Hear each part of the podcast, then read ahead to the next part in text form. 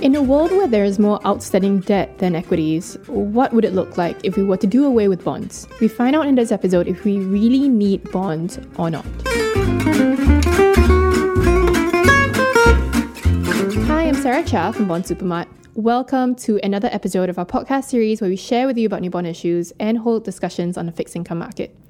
So we've been through um, a couple of lockdowns in varying modes these two years, and you know that has given me a lot of time to think not just about new hobbies to pick up, um, or, or, whether or not to make dalgona coffee, which I haven't, I'm not sure about you, um, but also things related to work.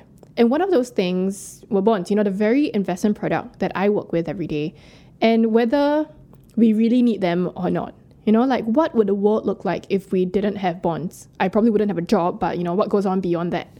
Um, so I reached out to Dexter Tan, our senior fixed income analyst with the Bond Supermart team at iFAST Singapore, to see if I could pick his brain about it and if he had an answer for us. He didn't, so that's why he's here. So hello again, Dexter. Welcome back to the show.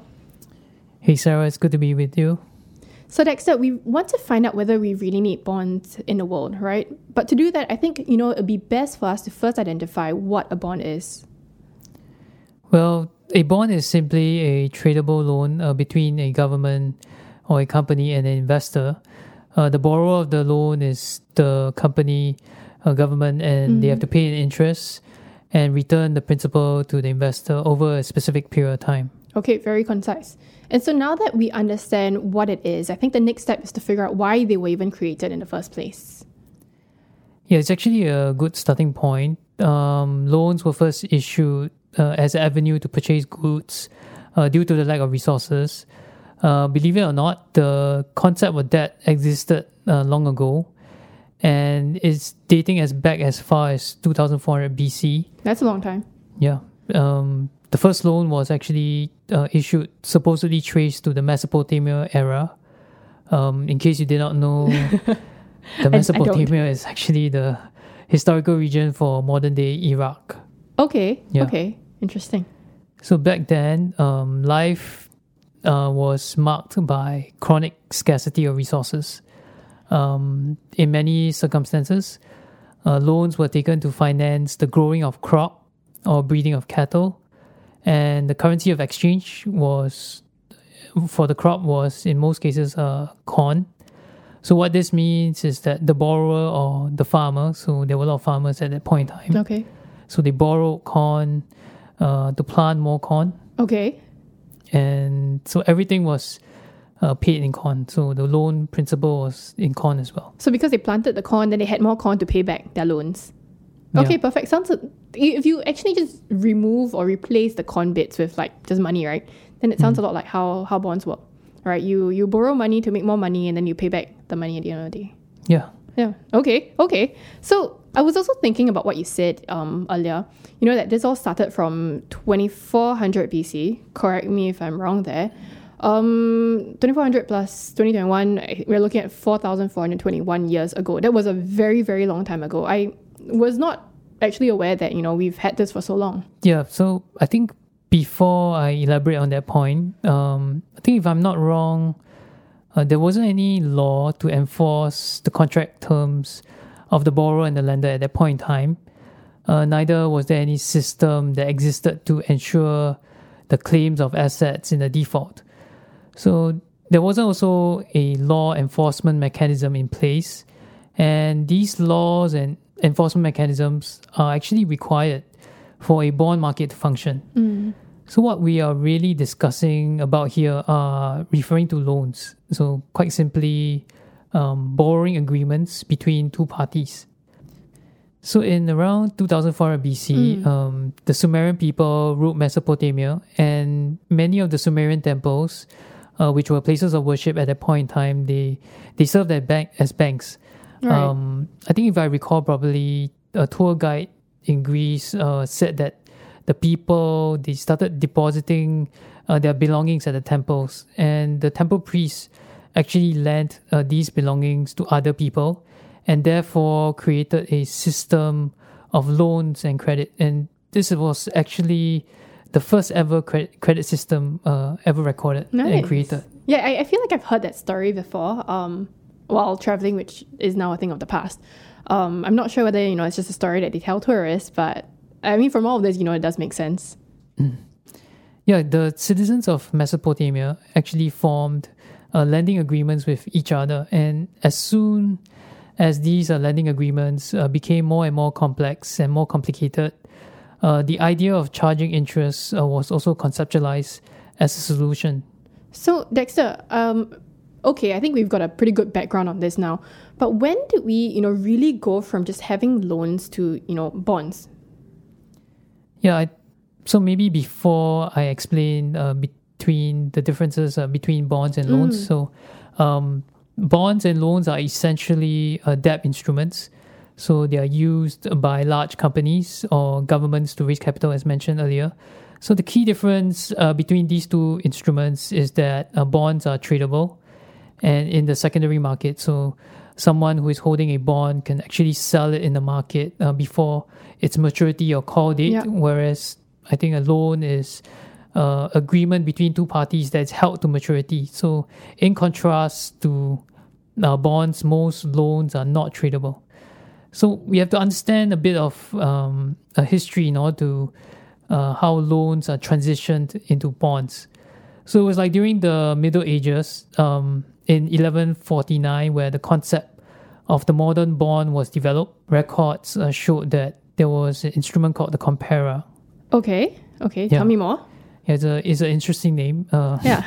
in the city of, uh, there was actually imposed uh, on the citizens of uh, Genoa, Italy. So they had no choice? Yeah. Okay. It, it's a forced loan. Okay.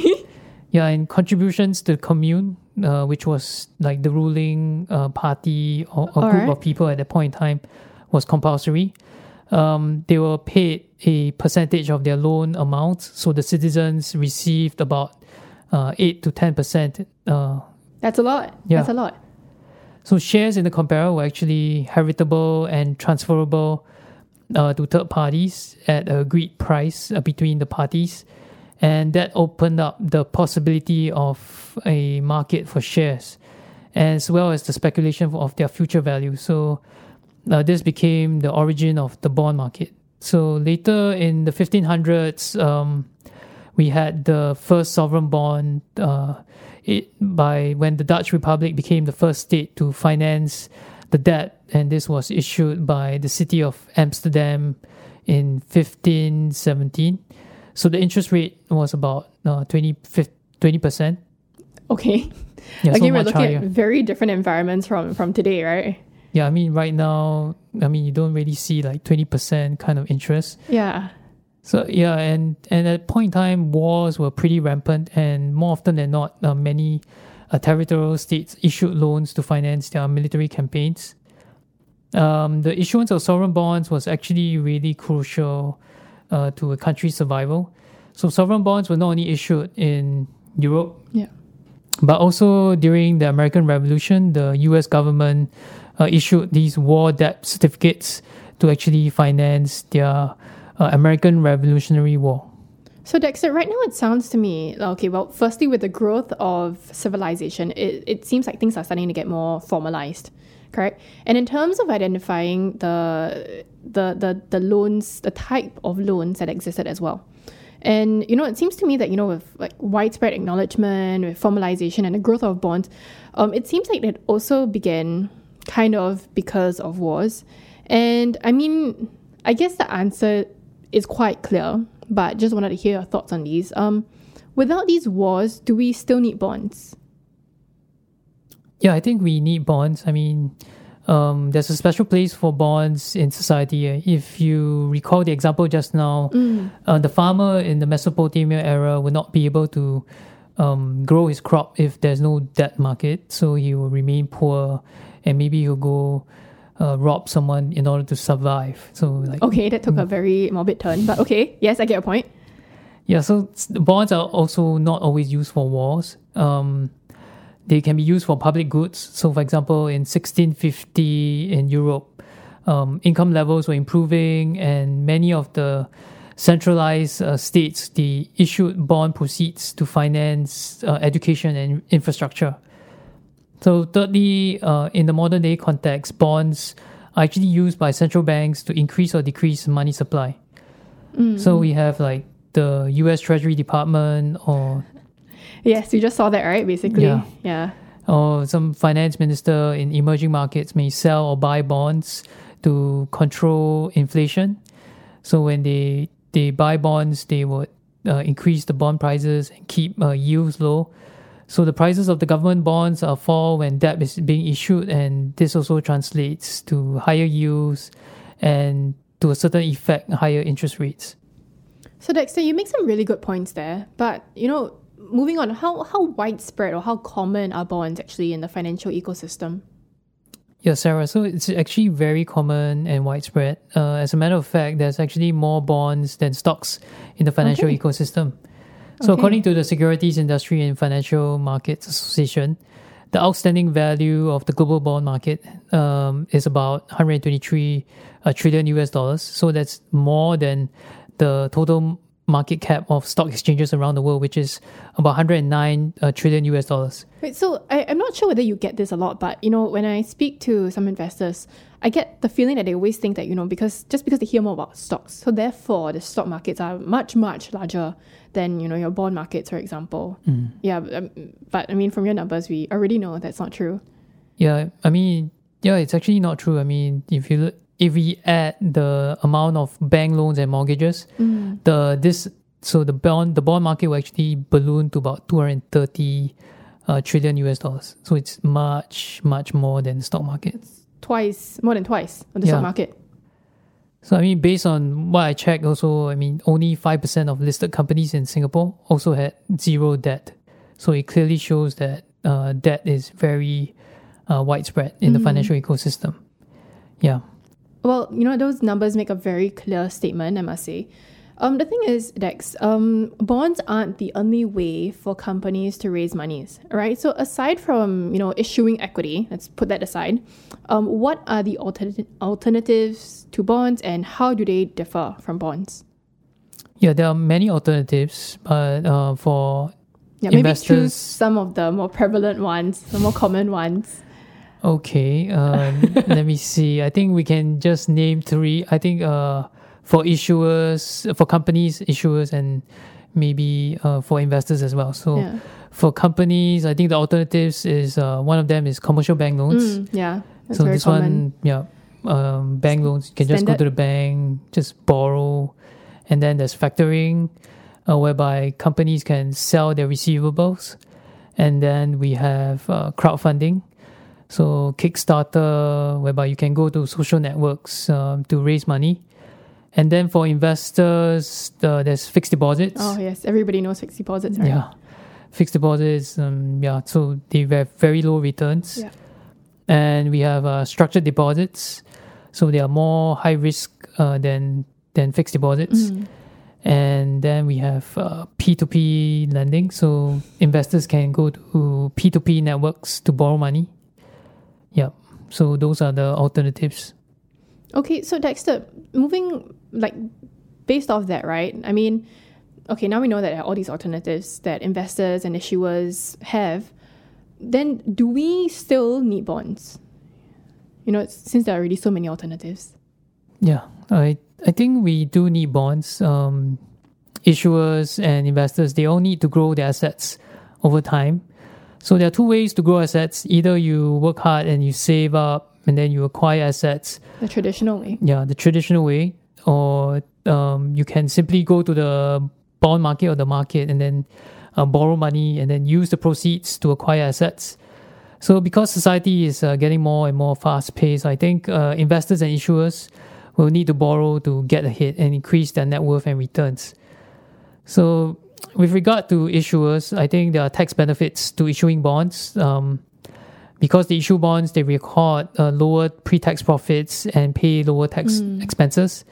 Uh, on the other hand, relying on equity capital is not sufficient. Um, issuing bonds is cheaper than issuing stock. So because shareholders they take on more risk uh, when the company files for bankruptcy, so shareholders uh, require a higher rate of return. So it's actually more expensive than bonds. And and the thing is, you know, whenever they, they issue equity, then there's also the dilution of control as well, right? Yeah, so that's something that they would have to take into consideration when it comes to equity.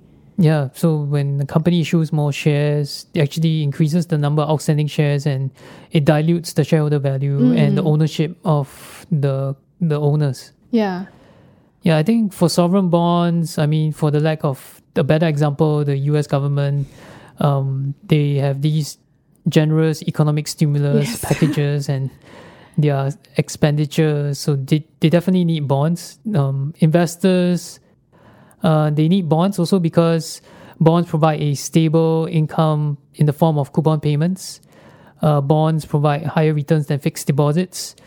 Um, we need something that is stable and yet provide a regular return and something not as volatile as stocks. Yes. Yeah. So yeah. So yeah, investors issues they all need bonds. Yeah. So, Dexter, as we wrap up, I just have one last question for you. Okay, I think we are very clear now. We need bonds. But now the question is who needs bonds more? Is it investors or is it issuers? Or, you know, is it investment bankers? Well, I think that's a difficult question, Sarah. I think um yeah, I think all of us need bonds equally. Um, investors they need bonds to Mm-hmm. raise capital, um, working capital. They need for growth. To, Okay. In, in some instances, uh, survival. Yeah, and investors. Uh, on the other hand, uh, investors they need bonds for state income stability. So just now I was referring to issuers. Yeah. So now it's investors they need uh, bonds for income stability, uh, portfolio diversification. Yeah. So investment bankers, on the other hand, I think they need bonds because it's part of their job. But I think if, if there's no bond market, I'm sure they will find something to uh, generate income. Yeah. Okay. Thank you very much, Dex. Thanks for joining us today. Thank you, Sarah. This episode was brought to you by Bond Supermart. I'm Sarah Chia, and our guest speaker with us today is Dexter Tan, Senior Fixed Income Analyst with the Bond Supermart team at iFast Singapore. Follow Bond Supermart on Twitter, Facebook, and Telegram to get first hand updates on new bond issues, credit updates, and special events. For bond information and articles, visit our website, bondsupermart.com. Thanks for listening. We'll see you soon.